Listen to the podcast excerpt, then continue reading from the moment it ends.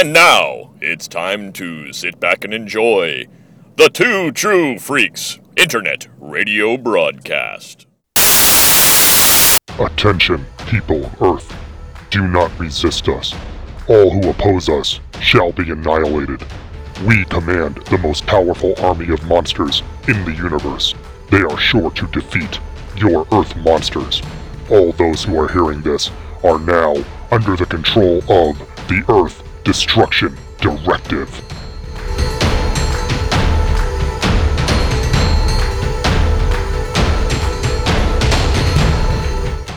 Hello, everyone, and welcome to Earth Destruction Directive. I am your host, as always, Mr. Luke Giaconetti. I'd like to thank everyone for downloading and listening to the show today. Hope everyone enjoyed our last episode, which happened to be episode 100, where my brother Jason and I took a look back at Godzilla vs. Mechagodzilla all the way back from 1974. And uh, we have got a treat for you today.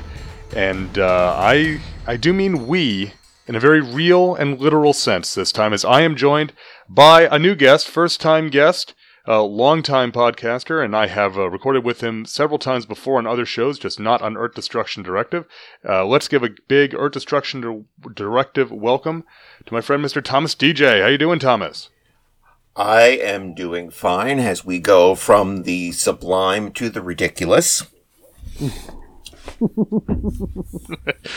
Yes, that that is an accurate uh, uh, description, I believe, of the film we're going to be talking about. Because, uh, ladies and gentlemen, set your wayback machine to 1967, and uh, it's time for the X from outer space, aka giant space monster Giyala, the uh, only, the only uh, entry in the Daikaiju uh, genre from uh, noted studio Shochiku, which did did this one and then stayed out of the giant monster game for about four decades.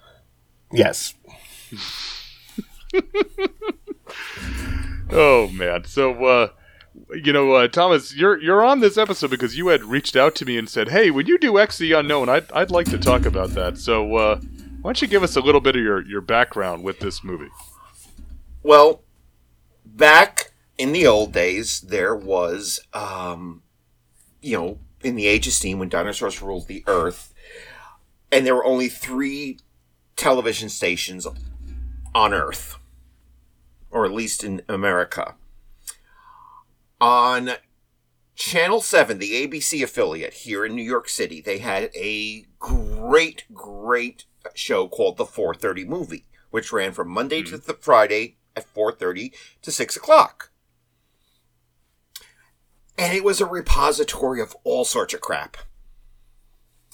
And they had like Planet they had Planet of the Apes week, they had Go Ape week, and they had uh they cobbled together an entire week out of the Fly movies. Which I still marvel at. But my favorite weeks when because everything was a theme week. Yes. So my favorite theme weeks were, of course, when they did either Godzilla week, self-explanatory, Right. or they did what they called Monster Week. And Monster Week invariably was made up of uh, Monster from a Prehistoric Planet with with the Gappas. Uh, the Gappa are angry. Everybody, please The remember, Gappa Gappa angry. Yeah. yes. Um, usually Frankenstein conquered the conquers the world. Another classic. and usually a Gamera movie or two, hmm and every once in a while this one, The X from Outer Space, which even at young Tom's age in, 19, in the 1970s, watching these films unapologetically and loving them, real young Tom realized this one's a little bit poo. Yeah. It's kind of silly. And part of it Yeah. is because of the of the monster design.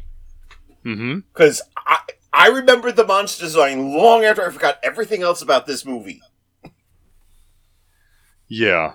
The- yeah, he he. Um, you know the the uh, when when we talked about uh, Godzilla versus Megalon, uh, Joe Butler and I uh, talked about the the tie-in comic for Godzilla vs Megalon, which called Gigan uh, Borodan and referred to him as a big black chicken. Yeah. Uh, so I think in this case, Giala is like a big green chicken, right? He- he's a- Big green, double chinned chicken with a flying saucer for a head, with two antennae and a periscope coming out of it. Hmm Am I accurate? Yeah, that that is a very accurate description of Giala. He is. Uh, um, With, by you the know, way, there there's very, some yeah. very, very visible seams on the costumes. yeah. You could you tell really, you know, just from watching this that perhaps uh Shochiku this was not really their level their their area of expertise, No. you know. and from what I can, I, I, I have this pretty um firm belief that there was a German co-production Mm, in place because there are three prominent German characters in it, yes. including the prerequisite white woman that, that has the whim whams for the the Asian hero, Of course. Lisa, Um yeah, Lisa, Dr. Uh, Lisa. Doctor Lisa. Yes. Dr. Lisa. She has a last Um, name. They mention it, but anyway. No. It, it it's just Dr. Lisa. I mean, it's it's a first name, it's a last name, it's anything you need it to be, right? You know, it's like Right. it's like Cher or Prince, you know. Anyway. Yeah. Um see, I I love that you have that background because this one completely I managed to completely avoid as a kid somehow. I I knew of Giala. I had seen there's a there was some I, I for the life of me my brother probably knows this and he's probably yelling at the at the uh, podcast right now but there was some like network uh, clip show special that we had on tape that had scenes from all these different science fiction films and there is a quick shot of Giala in it and I always wondered what the heck is Are you that? sure it wasn't it came from Hollywood? it might have been it came from Hollywood it could have been that did that also feature scenes from like Close Encounters of the Third Kind and This Island Earth and stuff like that Oh no, no, no, no, no. It, Hmm. it came from Hollywood was the movie that resulted from somebody thinking, let's make a movie of the Golden Turkey Awards. Mm, yes. And we all know what a good idea that was by the whole it came from Hollywood franchise that grew out of it. Yeah. But um, but I you know I so but it wasn't really until I got Jeff Rovin's uh, classic book, The Encyclopedia of Monsters, Mhm. that I kind of I kind of put two and two together. I said, I bet you that monster from that old clip show was this Giala, this X Right. from outer space, and you know there and and it wasn't really easy to find on uh, on on on VHS or on early days of DVD. So it, it just kind of it was always out there, and I always wanted to track it down. And eventually, I did get it the uh, the Blu-ray set that we'll we'll talk about that that um, Criterion The Um, I mean, Criterion that- collection the Criterion Collection. It's like the cri- yeah. We had the Criterion Godzilla, and let's not forget that they also did Giala. That is just astounding, you know. But uh, See, yeah, see, uh, so but the thing was, is, uh, Godzilla is is a phenomena. God's no, God. Seriously, Godzilla was something Yeah. very significant in the history of Japanese cinema, and it became a pop culture thing. He, the, the, the character transcended film to become this great pop culture icon. So I can understand the Criterion Collection doing a Godzilla box set. absolutely. But uh Gilala? Gilala didn't even release theatrically in America. It No, went it was not. to television. Yes, it did, and uh, yeah. So uh, you're you're absolutely right. Actually, although you know, a couple of Godzilla films did, did the same thing in that era too, in the in the uh, the mid Oh yeah, to late Son of Godzilla, I '60s. think. So. Yeah. I think And, uh, Godzilla and- was one. And Godzilla vs. The Sea Monster, I think, was the other one that went straight to television as well. Right. Yeah, but uh, so, uh, so yeah, so the X from outer space. Uh, Japanese title is Uchu Daikaiju Giyara. As I said, literally giant space monster Giyara Giyala. There's a lot of R and L sounds in there, so it's uh, you know not a good not a good call. Um, is made in uh, 1967, produced by Sho Shochiku. Uh, released to Japanese theaters on March 25th, 1967, and as you referred to, Thomas, went to American television syndication via American International TV in 1968. Uh, our director is Kazui Nihonmatsu. Uh, now, Nihonmatsu, best known as actually an assistant director, he's worked with Akira Kurosawa, uh, Keisuke Kinoshita, and uh, a lot of times at uh, at Shochiku with uh, Masaki Kobayashi. Now, what I thought was interesting is that um, he would direct this film, and then in 1968 he would direct the film Genocide, which was known here in the West as War of the Insects, which is Okay. also in that Criterion when horror came horror comes to Shochiku box set. So you get both of his uh, science fiction slash horror films with one purchase if you get that that uh, that Criterion set. Uh, so we cast um, not a there's they're very interesting cast because normally you do like a Toho movie or something it's all the Toho regulars, and a lot of these folks were Sho Shochiku regulars, but it's just not stuff that we've really seen here in the West much. Mhm. So uh, uh, we got Shunya Wazaki who plays Captain Sano.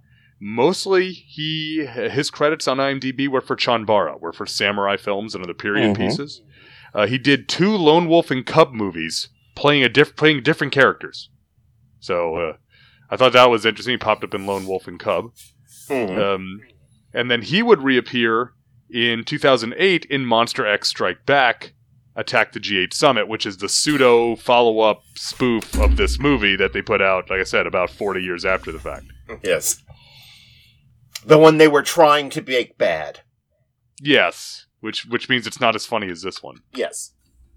Uh, Sano very much from the the Toho school of the straight laced hero in a Hmm. Japanese science fiction movie. You know. Um, uh, Peggy Neal, she plays the aforementioned Dr. Lisa, uh, born in uh, born in Biloxi, Mississippi. Uh, Peggy Neal actually went to university in Japan and became an actress. Uh, best known, I think, she stars with Sonny Chiba in uh, Agent X2 Underwater Operation. And uh, according to IMDb, she is uncredited in the Toho film from 1969, Latitude Zero, which uh, I I would have to go back and see. There are some there are some white women in Latitude Zero. I have to go look at that one. Um, now this I thought was interesting too. So in 2018, uh, Neil appears as the character Dr. Mary Lisa Gleason in the film The Great Buddha Arrival. I'm not sure if you're familiar with that one, Thomas. No, no, I'm not. So the Great Buddha Arrival, it's a it's an independent uh, Daikaiju film. It is a callback to this uh, legendary unproduced, uh, very very early Daikaiju film about a giant Buddha statue appearing in Japan. And so, but this name, Dr. Mary Lisa Gleason, is a combination of her character names in several movies that she appears in. Okay. So it's kind of a tribute.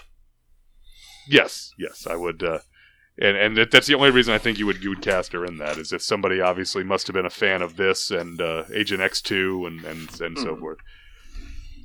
Um, our other female lead, Machiko, is played by Itoko Harada. Um, several other credits, but unfortunately, very very little information. Um, no films that I recognize. Uh, When I was looking through the list now, um, what's so she is still still working today. Like she still has credits even through like last year, so she is still doing stuff, which is which is pretty cool. Okay. Our uh, our communications officer and pseudo comic relief Miyamoto, played by And Creeper. Don't forget Creeper. Oh, total creep! But it was the '60s, you know, so that was Yeah. okay. It'd be a Creeper. Yeah. As an aside, it was not okay. It was just expected. Uh, Maybe that's probably the better way to say that. Um, uh, so uh, Miyamoto, played by uh, Shinichi uh, Yanagisawa, very prolific actor. He has credits dating all the way back to 1954. And just looking through some of these titles, they are a range of stuff. He's got uh, Chanbara, he's got straight drama, he's got comedy, he's got uh, this film for science fiction. Just very prolific actor with a lot of credits. And uh, the last person I do want to mention is Mike Daneen, who plays uh, Dr. Steen or Stein, depending on which one you're li- which which uh, whether you're listening to the dub or the uh, or the the, the subtitles. Uh, all I could think of was the Helloween song "Doctor Steen" the entire time he was on screen. he builds funny creatures. He lets them run into the night. They become great rock musicians, and the time is right. Um, so Mike Daneen, he was another American expat. Uh, Mhm. He has a ton of of roles in uh, in Japanese genre movies. He's in Rodan. He is Oh. in. Uh, he's in. You mentioned Monster from the Prehistoric Planet. He's in that movie. He's Mhm. in um, Mighty Jack, which will be of uh, of uh, interest to Mystery Science Theater 3000 fans. He was in Gekko Kamen, which was the first uh, like Japanese superhero TV show, Mhm. and and this one amused me. He's in Agent X2 Underwater Operation along with Peggy Neal. So the two of them obviously had worked together a little Yes. bit before. I do want to bring up the other, uh, um, I guess, I don't know if he was American, the other uh, Caucasian actor. Uh, Dr. Berman, who basically just sits around and lets Dr. Shi and talks with Dr. Shioda throughout the film. And Mhm. ends up with Dr. Lisa. And he is played by an actor named Franz Gruber.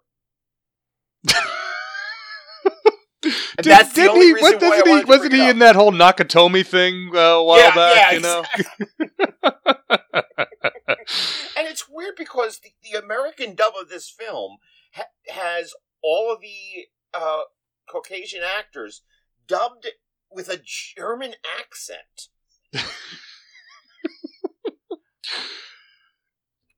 Which makes me wonder if there was some sort of German, like I said, there was some sort of German money in this. Yeah.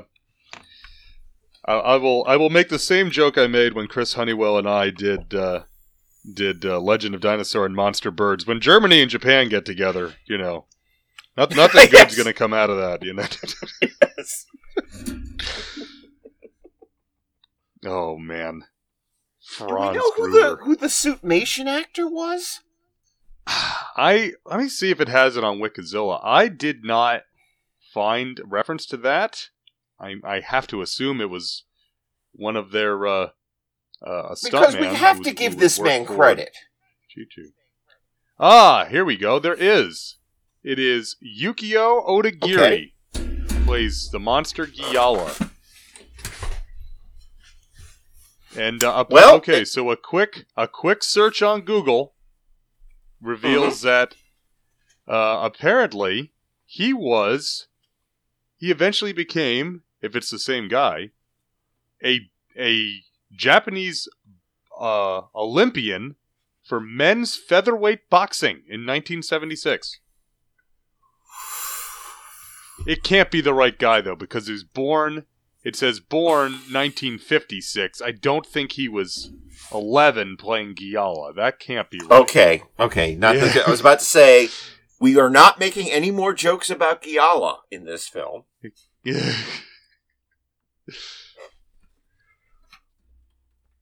Yeah, I don't. It, that that that is that is uh, his actor, but who this uh, who this individual is, I do not know.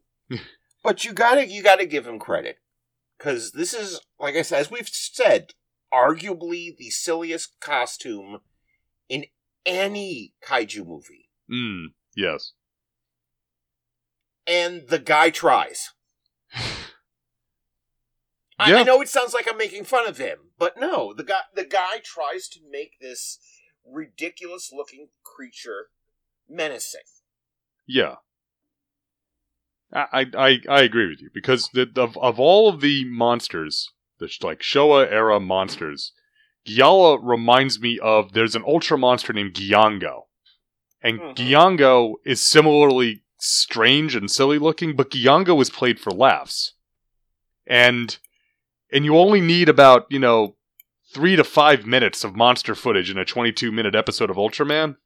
So you can kind of get away with that a little bit. Whereas here, there are large patches of this film where it's just Giala stomping around a model, you know, for Mhm. you know four or five minutes at a clip with no dialogue and no you know very limited music. You know, so it's like it, it's all falling down on him to uh, to carry the drama of the uh, of of the the uh, the event. So, Yeah. What is this movie about, Luke? It it is a question that has perplexed men for decades. I, th- I think I, I I think that the elevator w- pitch was don't mess with outer space uh, shaving cream hmm or a giant chicken will mess up. And frankly, I mean that message is as true net today as it was in 1967. So. I, I, I, I, I will say this, and this may explain a little bit about this movie. There, there is a note on Wikizilla that Mhm. originally that the intention for this film, early drafts, I'm going to read it straight from Wikizilla. Early drafts for the film Okay. featured gigantic, monstrous plants as the antagonist before Giala was created to replace these abandoned creatures. If you take this movie and you reimagine it with, you know, flora instead of fauna, you know, Basically, a kaiju Day of the Triffids. Yes. Yep. I was thinking Day of the Triffids, maybe a little bit of the monolith monsters in there as well. Mm-hmm. Th- this makes so much more sense. You know? Um, but, you know what? I, I don't always need my kaiju movies to make a ton of sense. Good thing too. Yeah. oh, yeah. With this one. Yeah. But, However, I want to say uh, there is one. Another thing I want to say that that I really enjoyed was Taku Izumi's music. I love that crazy space jazz. I thought that crazy space jazz was fun. I, I love that we, we are about as far from Ikura, Ikira uh, Ifukube as possible. It's It's like it's sometimes it's like theremin, and sometimes it's blame it on the bossa nova. It is it is Yeah, wonderful. It is wonderful, and they hit you right at the And- front and- too. Once again, people will think I'm making a joke, but I'm not. It was it was actually genuinely enjoyable hearing Yeah. hearing that music. Mm-hmm. I'm I'm reminded again on the last episode. My brother and I talked about the score to Godzilla's Mech Godzilla, and there's the the jazz soundtrack, which is like that really stands out, you know, and it and it's very memorable for that reason. But uh, oh, absolutely. Mhm. So, what is this movie about? Let Let's get into the synopsis because the only way to explain it is to explain it. So, the Fuji Astro Flying. Sa- oh, I should say that our our synopsis is adapted from Wikizilla, so credit to Wikizilla for this. Uh, the the Fuji Astro Flying Center, which will be FAFC, which sounds like a soccer team. Um, Mhm.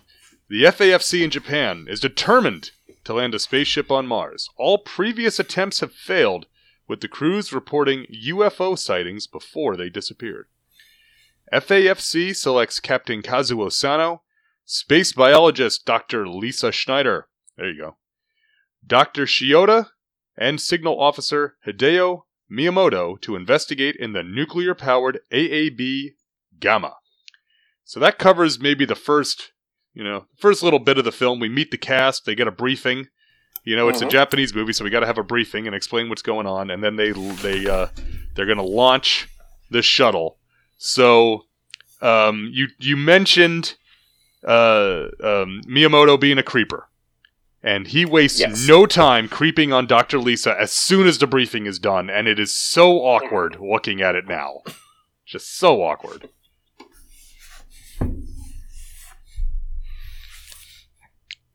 So yeah, um, and of course, Doctor Lisa has eyes only for Sano, Yeah, and then they have to stop at the moon because they see a flying um, piece of non-bread. Yeah, so the UFO. Let's let's explain this. So they launch Okay, so they launch it. I, I actually, I have to say, I do like the rocket base, the FAFC rocket base. That is a pretty There's neat. a- that's a pretty neat nice- set. There's a really nice Thunderbirds feel to it. Yeah.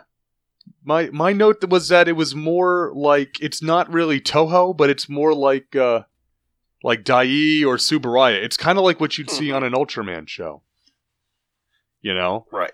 And but I but I like it. It it looks it's it's got really smooth movement. You know that when the rocket lifts Mhm. off and stuff, I was like, okay, that's pretty decent. That looks pretty good. And the AAB Gamma itself is a fairly interesting looking ship with its kind of like sled underneath its uh and stuff. Yeah. But then we get to then we get to the piece of bread.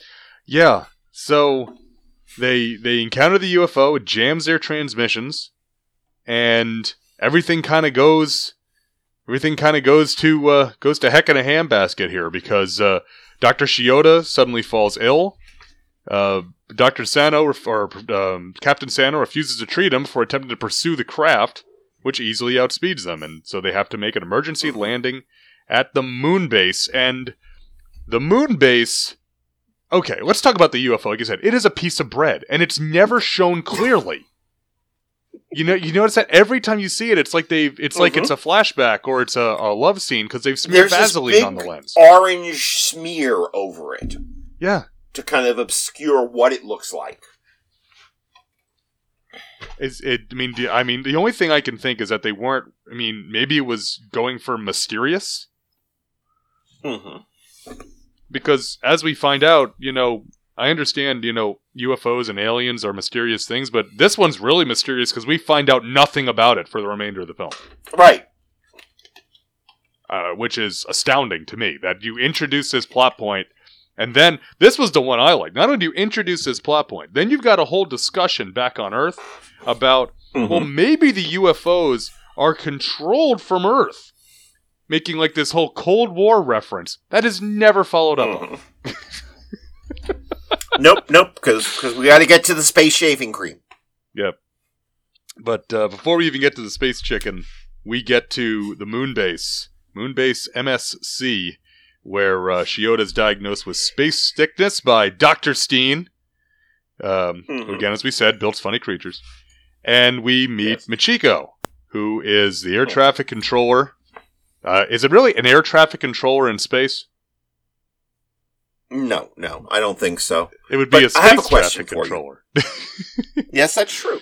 Do you think that Moon Zero Two is just over the rise?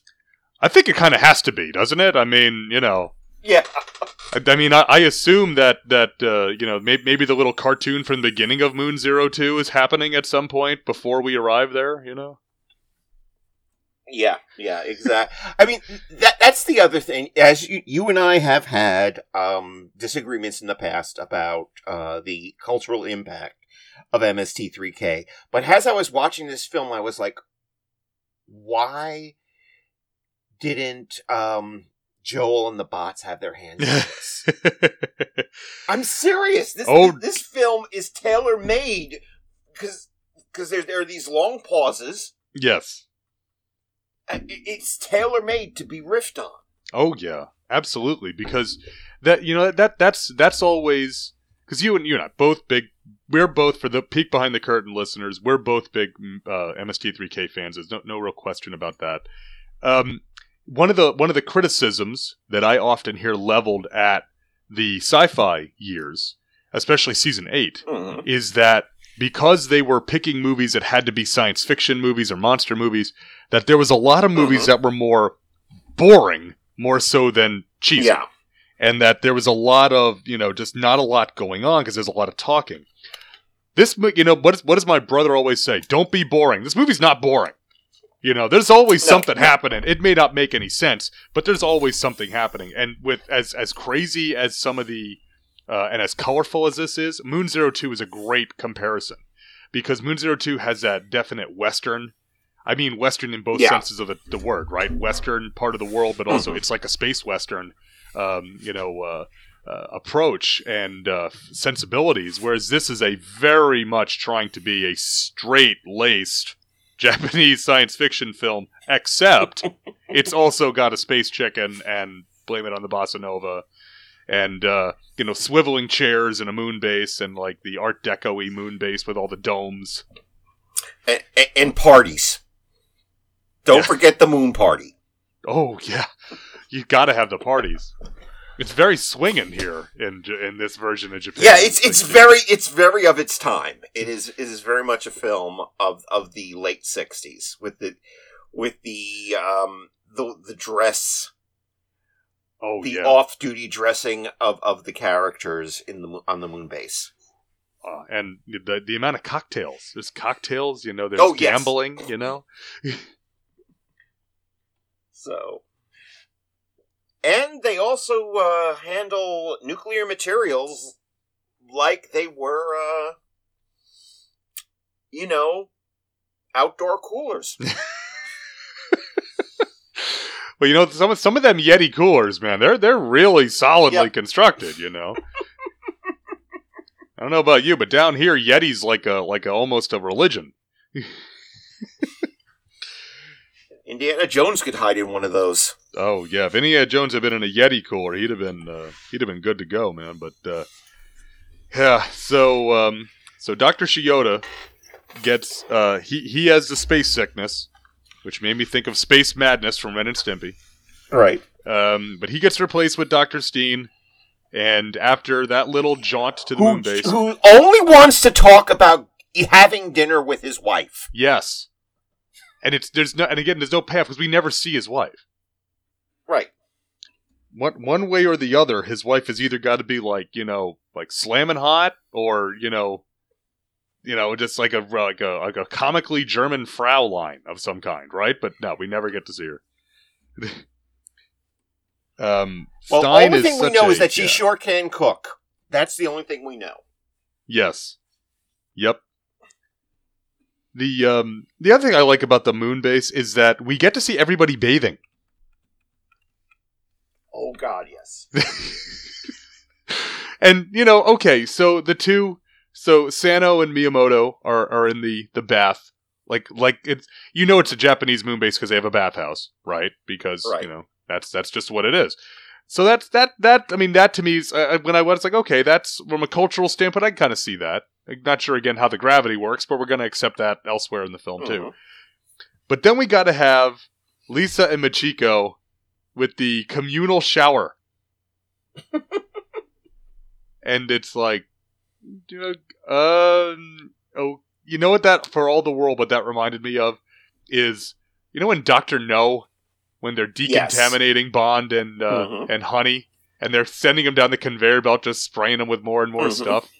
And then the guy at the end with the squeegee, who is like the Mhm. greatest job in the world. it's like, Bill, you're on squeegee duty this week. Um, it, it's it's funny because it's it, it's like I all I was thinking of because you know um was I watch unfortunately a lot of prison movies is that th- that scene only served two purposes one to give us attractive women um not bikini girls sadly Mm-mm. but um and two to set up the soap operatics Yes. Yeah. that kind of are imposed on the film at this point hmm Yeah, because it that it's a love triangle that doesn't really work because near as Yeah. I can tell, Sano's not interested in either of them. You know, at least not at this point. no no sano is just square-jawed hero guy Yeah. He's all bis. He is all business. You know, like the business bear. I mean, uh, I, I don't know. At, at one point on the moon base, uh, who is? I think it's Miyamoto says this is groovy.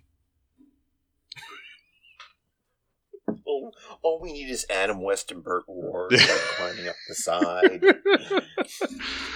Oh, and, and and and the other one, the other note I had. Okay, so they're eating, and they've got the giant the giant fruits and vegetables because I guess the lower pressure on the moon means they can grow giant produce.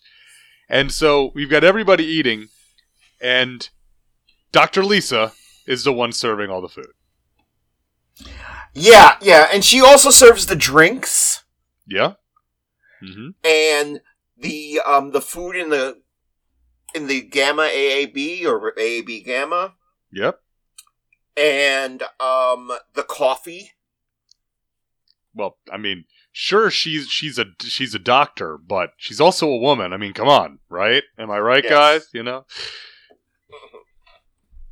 It's uh, not not you know it, it's it's very funny when I uh, you know we, we hear and, and and I'm not this is not a, a criticism, but you look at films from the 50s or 60s and you look at the Mhm. changing attitudes going into the 70s and you know through on to the day, and then you look at Japanese films and it's like yeah yeah they're not really interested in changing much. No, they're they're pretty happy with it. You know? Yeah. we found our groove and we're gonna stick in it. Thank you. Yeah. Oh. So, uh, with Dr. Steen replacing Dr. Shiota, they get back uh, on their mission. And um, they get, uh, with the AAB Gamma back in space, they get uh, hit with a bunch of asteroids, uh, with one uh, punching a hole in the hull, which is the depressurization is stopped by Miyamoto's rear end. I Somebody need- is coming back without an ass. Yeah, I mean, I, I feel the need at this point to add that I am not making this up. That's that is No, the no. part that I want to I want to stress. Mhm. Um, that I I don't.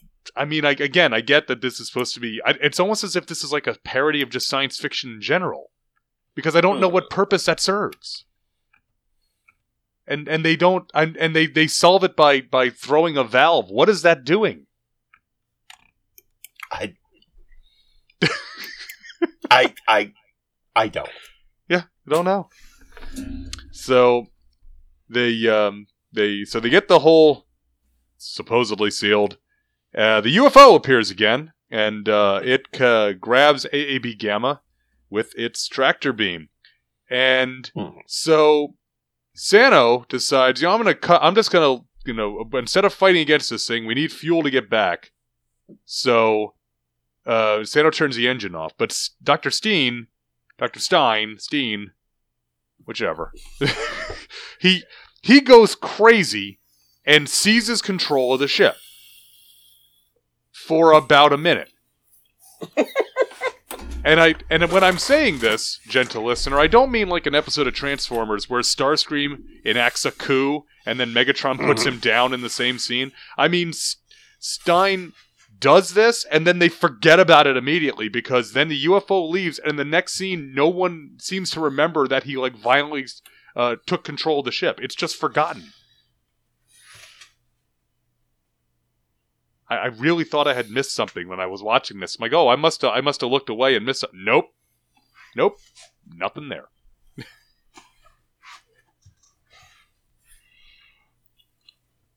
so I don't- I don't so th- there is now some some space shaving cream on Yes. the the uh, the backward the engines in the back of the AAB Gamma. So is it Doctor Lisa it's Sano and Doctor Lisa do a little Go out yeah. to investigate? Yes. and, and, I I uh, liked that we got an EVA. I thought that was pretty neat, you know, because um, I was trying to think if there was any Toho films where we got an EVA uh, with the Toho films that were in space. And it's like there's not one in Monster Zero. There's not one in um, in Destroy All Monsters. So it's like that was I, I I did I have to admit I said from this as odd as this film is it does do some creative stuff before it gets you know when when it's when it's still still kind of leaning more to the science fiction side rather than the monster movie side and doing the EVA I thought was was neat. I thought it was interesting too. This is 1967. Next year is 1968. And what comes out in Mhm. 1968 but the green slime, Right. which has a lot With of people Lucio in space Paluzzi in that uh those Yeah. outfits, yeah. Yeah, the silvery jumpsuits. um, way, way, way back in hallowed antiquity. Uh, my brother and I covered that on this very podcast. You want to go back and listen Mhm. to uh, uh, the Green Slime, great episode. But uh, yeah, so they go, they EVA, and they take a sample of um, the uh, the foam and some type of spore thing in the middle, and then they remove the le- the rest. And then who shows up to save them but Machiko, who is uh, thrilled that she has to come save uh, Dr. Sano and his uh, supposed German girlfriend. Yes, yes. It- it- they play the whole uh, Michiko Dr. Lisa thing so weird because it's like one scene Dr. Lisa is obviously like hating on her, Mm-hmm. and the next she's giving her jewelry. Mm-hmm. It's it's a very peculiar. Div- it's obvious what they were going for, but Right. how they carried it out was very peculiar. The the thing that was so odd about me is that about no to me about this I should say is hmm. that I really got the feeling that Dr. Lisa had to be like eight to ten years older than Machiko. Like it almost because Machiko looks so young that it's almost like she's like a junior officer and Dr. Lisa's Yeah. like a senior officer, and it's like, oh, that's cute, you know. You know, like because she Mhm. kind of, like you said, when she gives her the jewelry and some of the stuff on Earth, it's almost like she's kind of doting on her, like she's Yeah, a younger sister type. And it's like, are they really in competition? It really seems like it's just kind of misplaced. Is to but, but it's like at the same time, it's like that. But that's not the story that they end up telling. It's just kind of how I'm looking at it. Mhm. Uh, but so Machiko goes, and we get to see the whole big spacesuit thing, which is which is uh is pretty neat. Um, Mhm. back on back on Earth, the doctors, Doctor Kato and Doctor Berman of FAFC, they take charge of the sample. Mhm. Uh, but forget all that science stuff. We got to have a cocktail party to uh, mark the celebrate celebrate the astronauts' return. I was expecting them to throw their key, their car keys into a bowl. Oh man, that's the uh, that's that's the new version of X from outer space, right? You know. the triple X from outer space. Triple X from outer space. Uh, I think we can all, um, you know, I, I think every somebody would probably say Roger Moore's line from the end of Moonraker, or excuse me, not Roger Moore's line, uh, Desmond Llewellyn's line. He's attempting re-entry, sir. you know? Re-entry.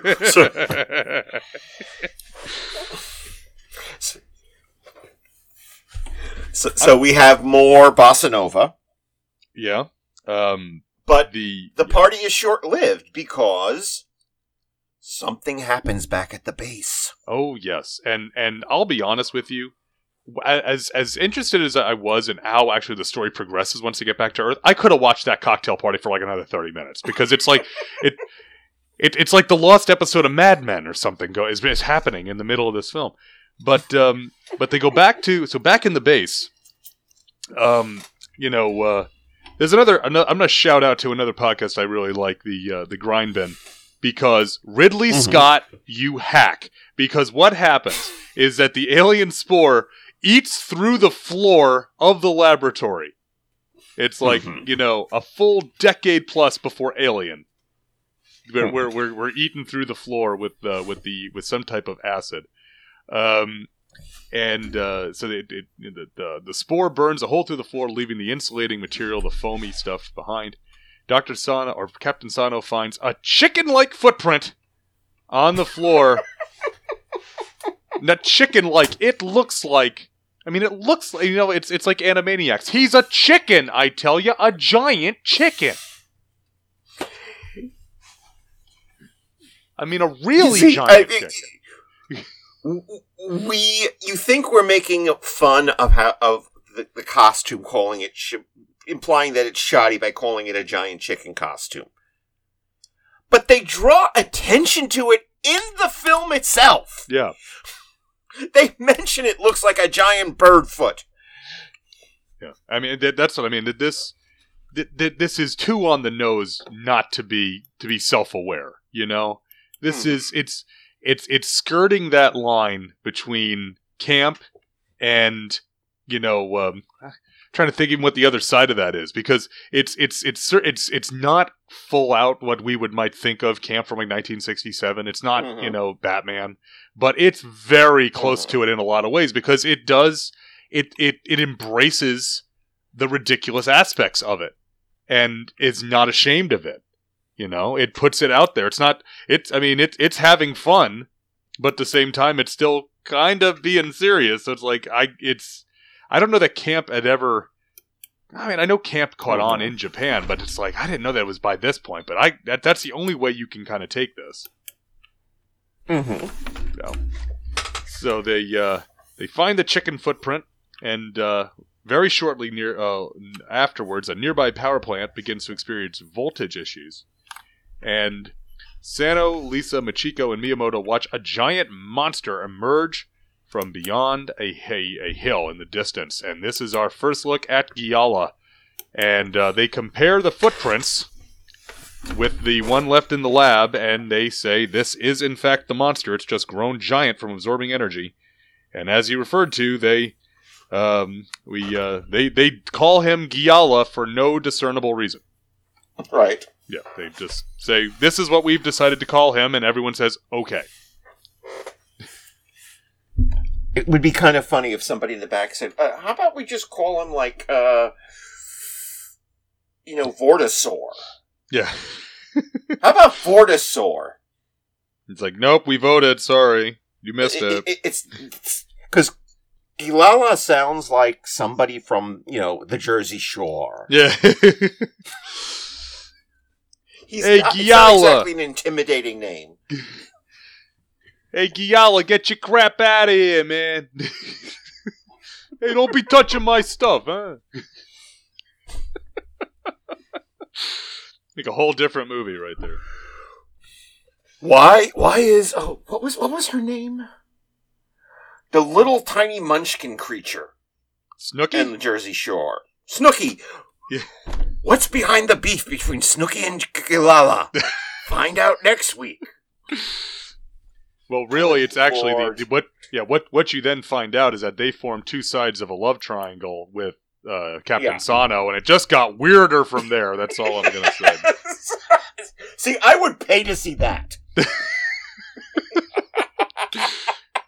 I mean, if you're gonna, you know, I mean, what's the difference between reality TV and regular TV? The right, the writers are non-union, right? That's the only difference. Why not? You Right. know, go for it. So, oh man, so uh, Guilala stomps towards Tokyo, and uh, FAFC advises the government that the insulating material galalanium, gialanium, may contain the key. call- Let's just call it MacGuffin. MacGuffin on him. Yes. yeah. Um, have you? Uh, are you familiar with the movie The Core? I am.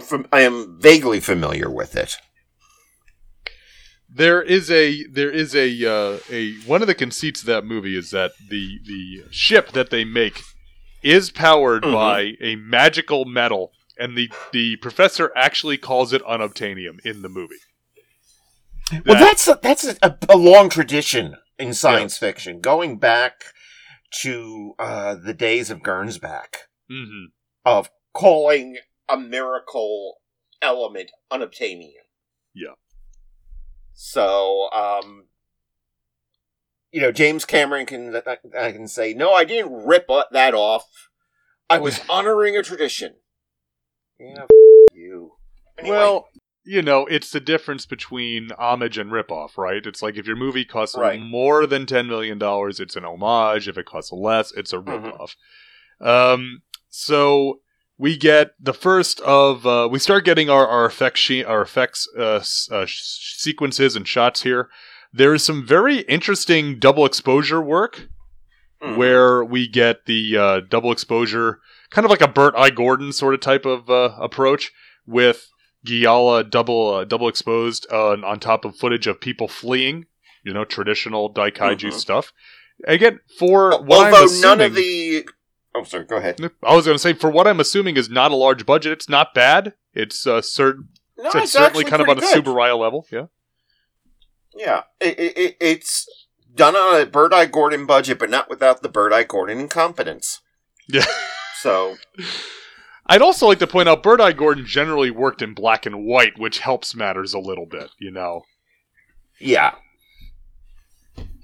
But look at those last two films he made. Mm-hmm. It's, you know, Empire of the Ants and uh, Food of the Gods. Yeah.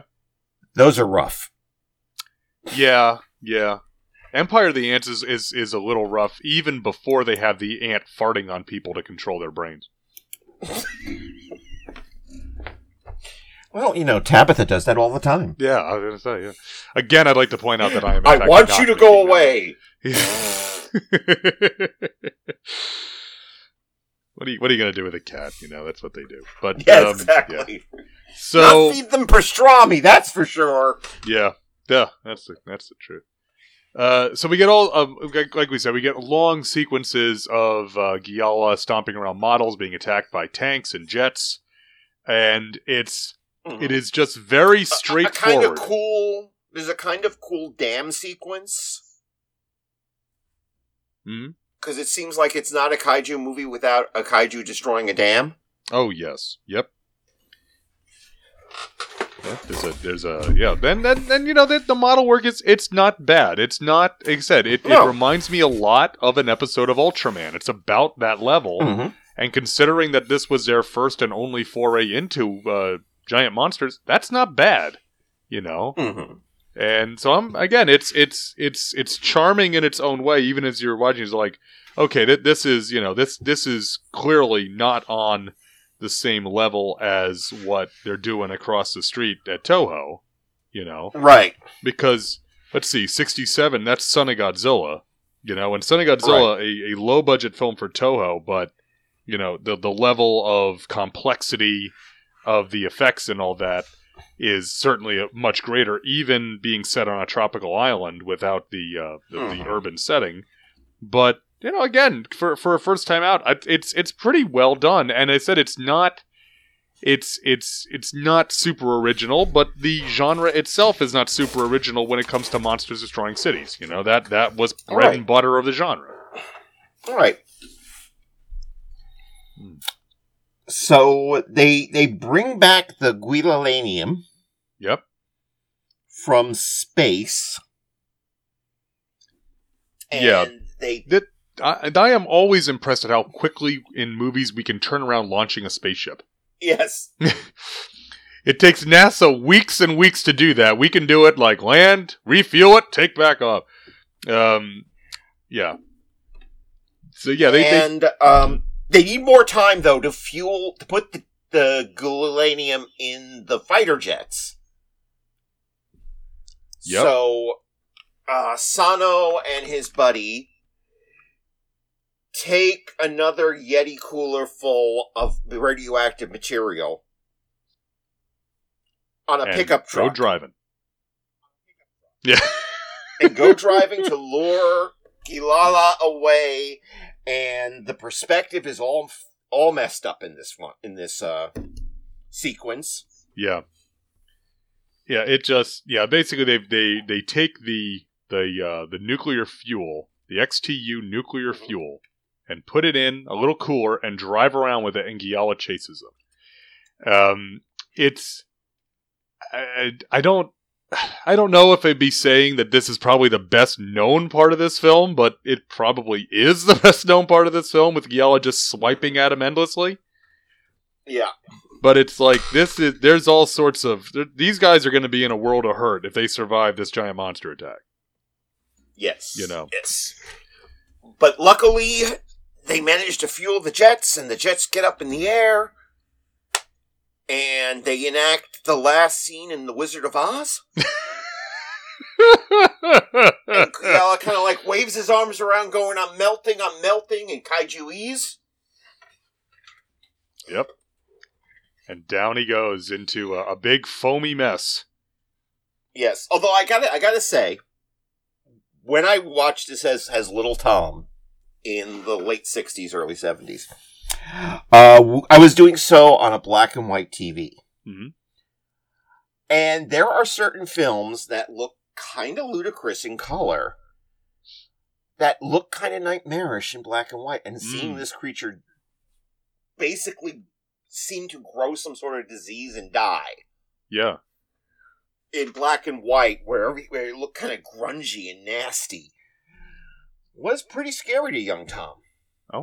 I can I can totally see that. You know, the uh the ending of this it it very much reminds me of the end of the uh the Korean film Yongari Monster from the Deep.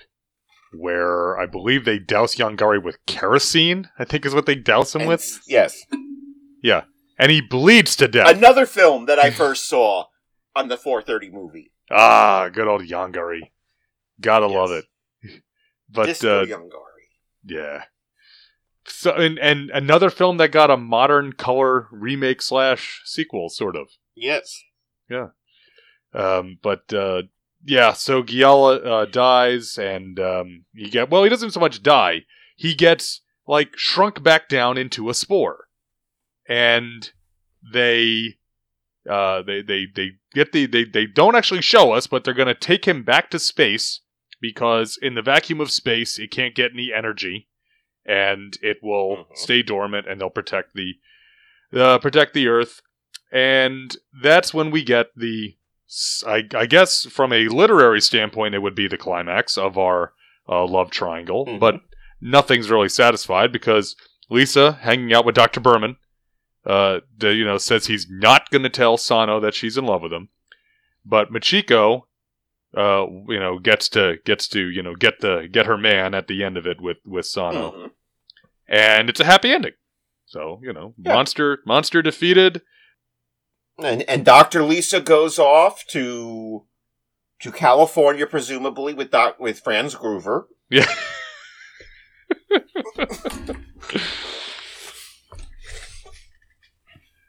It's your idea of Christmas. I can't wait to see New Year's, you know.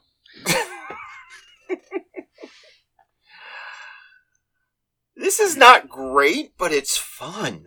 It is. And there the thing is is there's so many weird little sidetracks and tangents in this movie. Mhm. During the whole thing with the um when when they're they're trying to get the the Guilalanium back, they keep cutting to like the general and he keeps getting more and more disheveled as more Why can't we have that galenium? Yeah. and he keeps answering the phone with this like heavy sighs, like.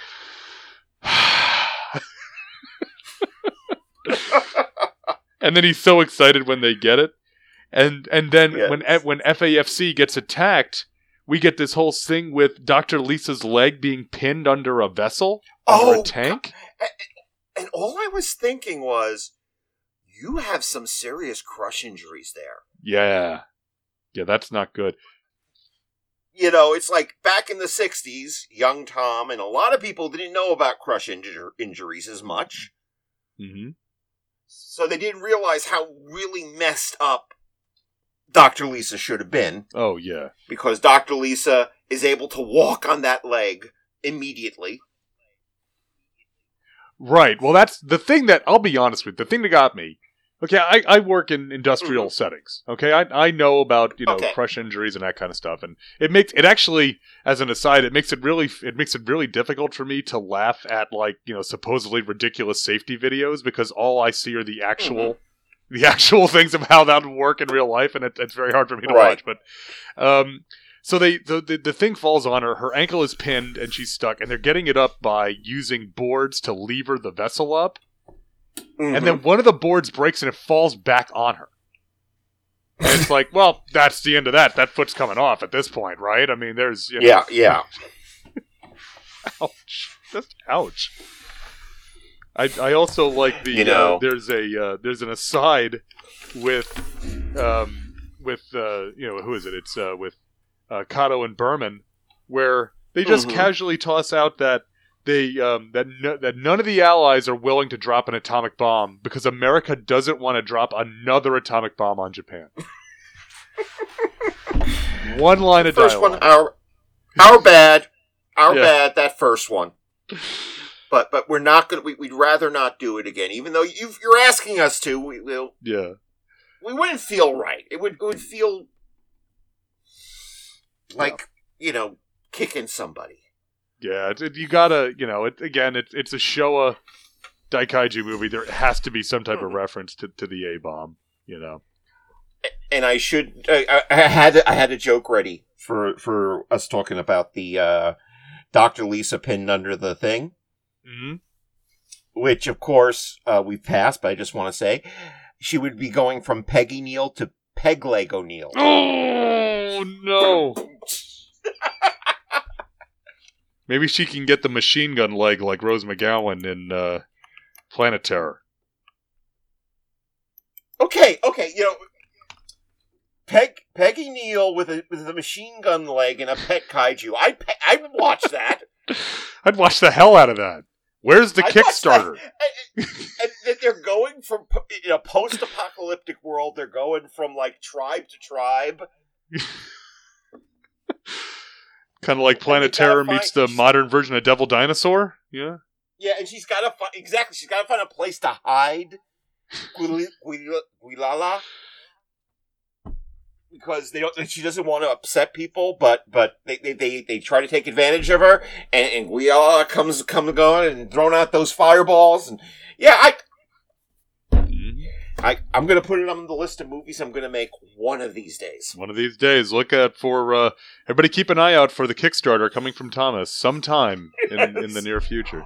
or, or the audio drama. I could Audio drama. do- I could do that as an audio drama. Absolutely, I've got it's much cheaper. Well, you know, Daikaiju's much cheaper in an, in an audio medium. I'm just going to put that out there. You can make the Oh, sets as had- fantastic as you want. We had uh, earlier last year.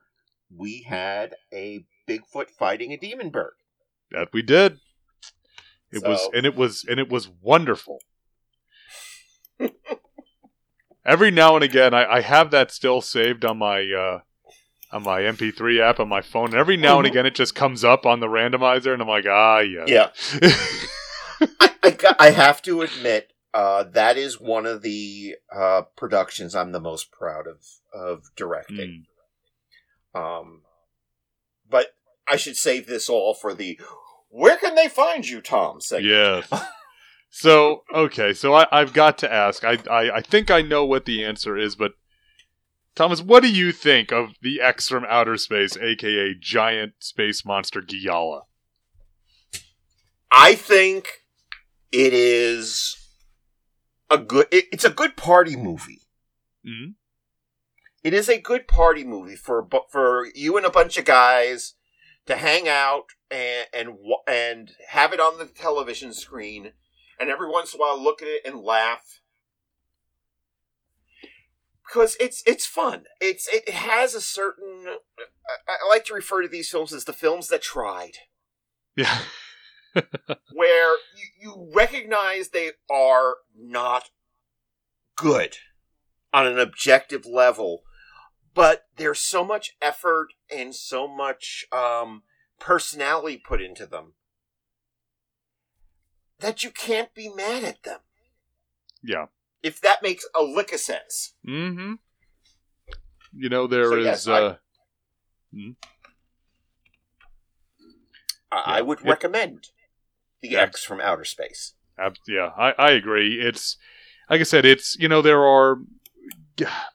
There, there, there's different flavors to Daikaiju, right? I mean, most of the Toho films Mhm. uh, were, were were fairly straightforward, serious. I mean, Shinichi Sekizawa stuck some some lighter touches in there, and there were some other things that, you know, some other ones that had you know maybe a little bit harder edges to them. The Gamera films tend to skew, especially by this point, by '67, we're skewing Mhm. younger. You know, um, we think about this, all the sequels after uh, Barugon were all kind of you know skewing younger. This one really, it's it's such an odd duck or odd chicken, I should say, right? Because it's Yeah. it is it is legitimately trying to be a science fiction film at some parts, but the other parts it's kind of winking and having a really fun time with it, and it's it's it's very enjoyable. Even as you say, objectively, it's like this is not a good movie, but it is it is a lot of fun, and it's very enjoyable to watch, especially if you're already you know a, a, a Japanese you know science fiction or monster fan. It's just gonna it's just gonna Yeah. tickle your your funny bone, I think.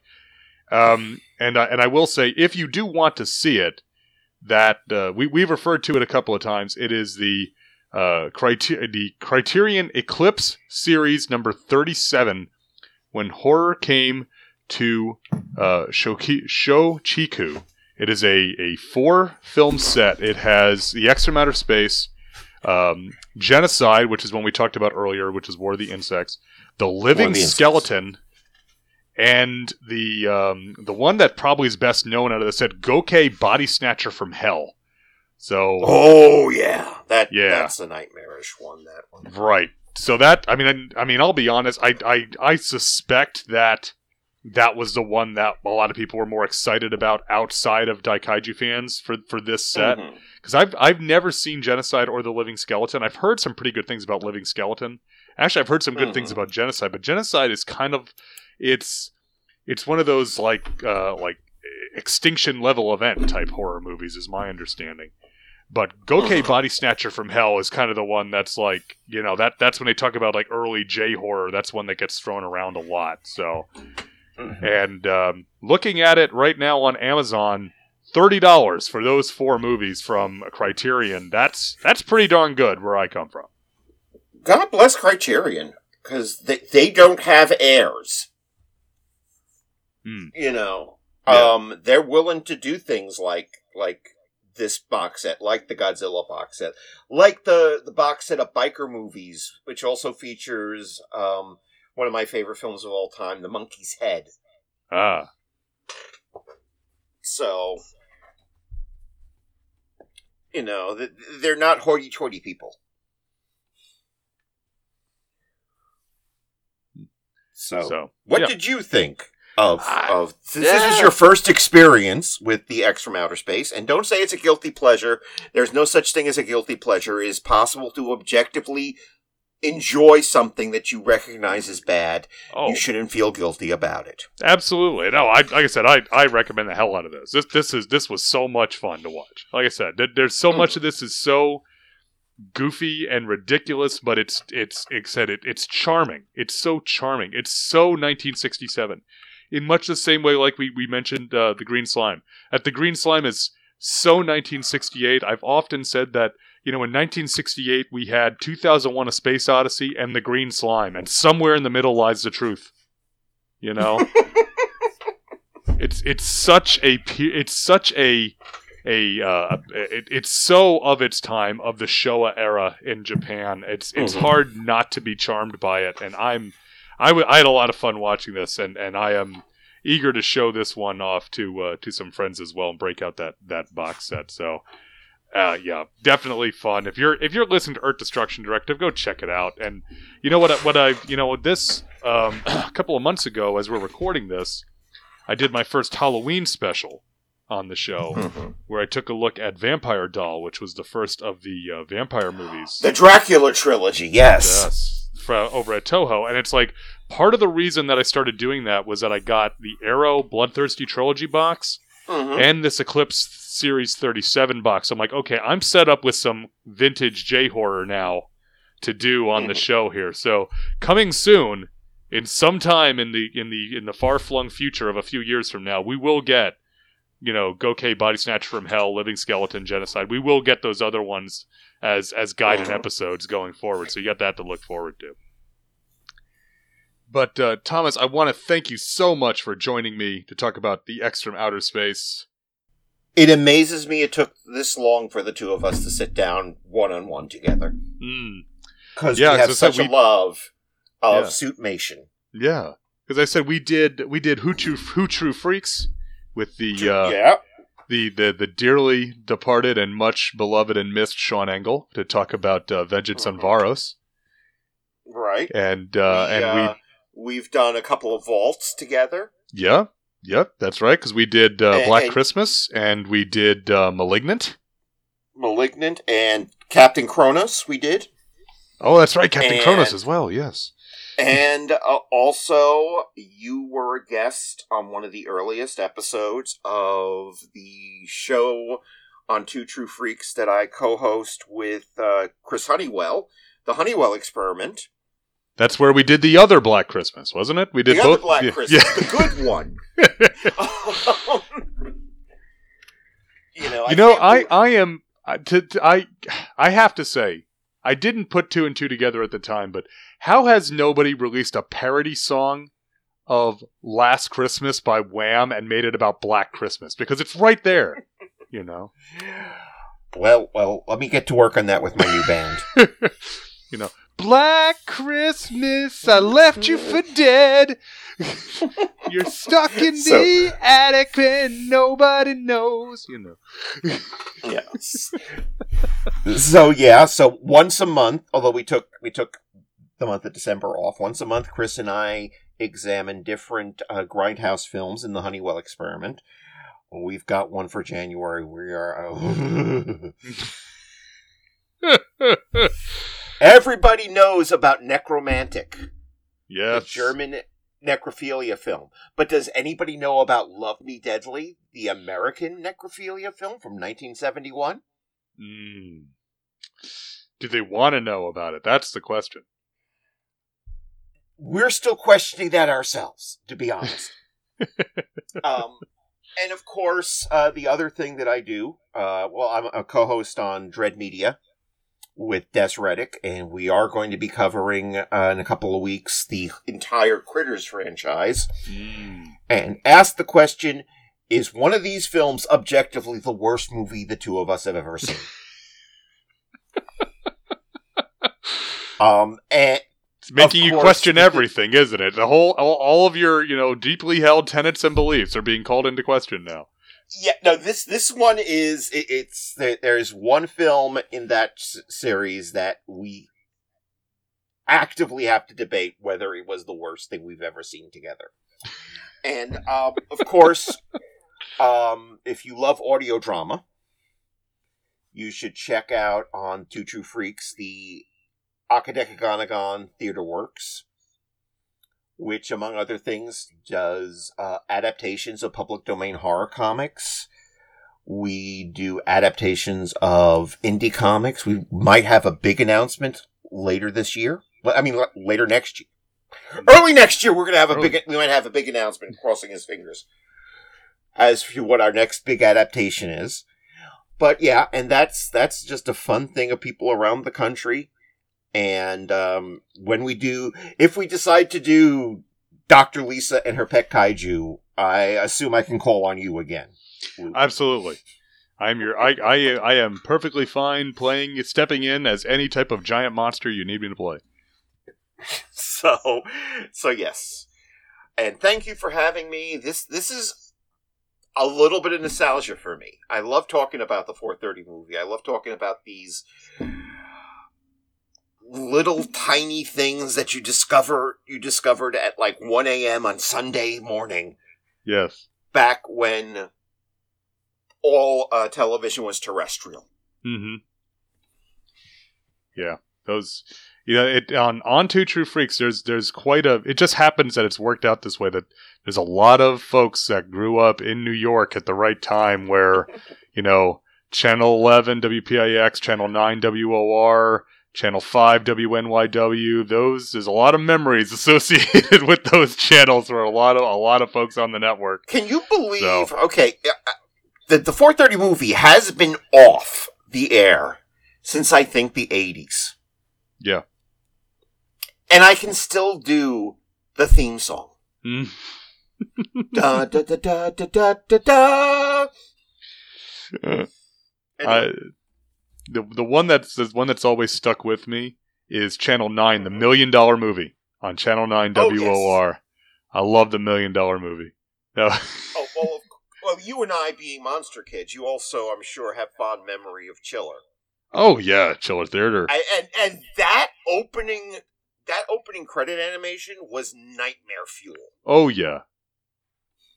It it is. I mean, watch it now. Go look it on YouTube. It's still creepy. Yeah. You know. If you if you I if you had a realize- VHS tape, if you had a VHS tape that wasn't labeled and you put that in, I don't care what the movie is, you're gonna watch it. You know. Yeah, yeah. And, and it took me several years to realize that the the hand had six fingers. hmm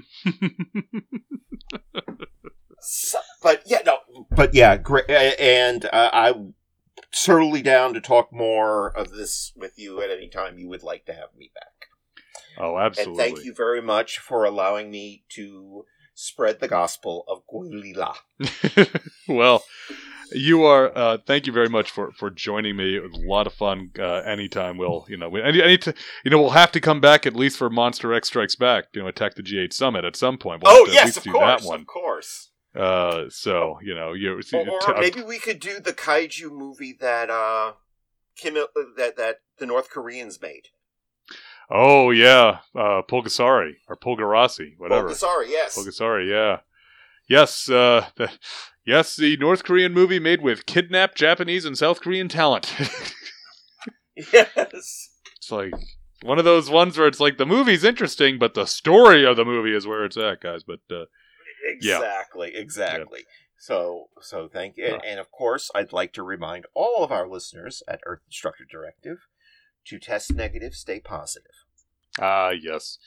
Um, that actually uh, just recently came up for me. I uh, was up in Charlotte, North Carolina, the Queen City, to go to the uh, the current Time Bubble tour for Mystery Science Theater 3000. Mhm. So uh, was uh, they were they were in fact checking vaccination or negative tests at the uh, at the door, um, and was a enjoyable time. Even though we had to be masked, we all laughed our butts off watching uh, watching Emily and the Bots riff the uh, riff the movie Making Contact, which uh, apparently um, I have seen that thing. Oh, that is bizarre. Roland Emmerich's answer to E.T. Yeah, it, it, it's Roland Emmerich's answer to E.T. Only Roland Emmerich never understood the question. It is so weird. Yeah. Oh, You- you want- anyway, Yeah. As as an aside, the unedited German version of that film is on YouTube if you want to see the non-American one, the non-cut down one. All right, so again, thank you very much, uh, Thomas, for joining us. A lot of fun. I want to thank everybody out there for listening to the show. Hope everybody enjoyed it. What do you think? Have you seen the X from Outer Space? Did you perhaps see it on the 430 movie? Why don't you send me an email, earthdestructiondirective at yahoo.com. We can talk about it here on the show. And, uh, you know, uh, Thomas, I've been doing this thing lately with guests where I just don't tell people what's coming next. And I think I'm going to keep that going. So we're, we'll keep, this is going to drop in December and we'll keep the mystery going into the new year for as what we're going to cover next. So, uh, yeah, you're, you're to have to just, you know, sit there next to your, next to your, uh, podcasting machine, just with bated breath, you know, you know, rubbing your hands together, worrying. Uh, but uh, Thomas, again, thank you for being on. Everyone, thank you for listening. Yes, thank you very much. And uh, I want to remind everyone real quick that, of course, Earth Destruction Directive is for everyone. If you are interested in Japanese giant monster culture, you are welcome to be a part of this show in whatever way you feel comfortable. All are welcome here. Uh, again, hope you enjoyed this episode. Please come back next time for whatever we're going to cover then. And until then, keep 'em stomping. This has been Earth Destruction Directive, a Daikaiju podcast, produced and created by me, Luke Giaconetti, as part of the Two True Freaks Internet Radio Network, available at twotruefreaks.com. This is a fan work celebrating the history and culture of Japanese giant monsters. All movies, TV shows, comic books, characters, and other intellectual property is copyright their respective copyright holders, and no infringement is intended or implied. If you would like to send an email to the show, you can email me at earthdestructiondirective at yahoo.com. I try to respond to all emails, and if you send in some comments, I will read them on the show. All episodes of Earth Destruction Directive can be found at twotruefreaks.com. You can also find the show on your favorite podcatcher. Just search for Earth Destruction Directive. You can even leave a review on your podcatcher of choice if you'd like. You can find me on Facebook. Just search for first name Luke, last name EDD. You can also get in touch with me on Twitter. Just search for the handle at LJacone. That's L J A C O N E. The theme song for this podcast is Future Gladiator by Kevin MacLeod, downloaded from Incompetech.com, licensed under Creative Commons by Attribution 4.0 license. Thanks for listening, and be sure to come back next time for more city stomping fun here on Earth Destruction Directive.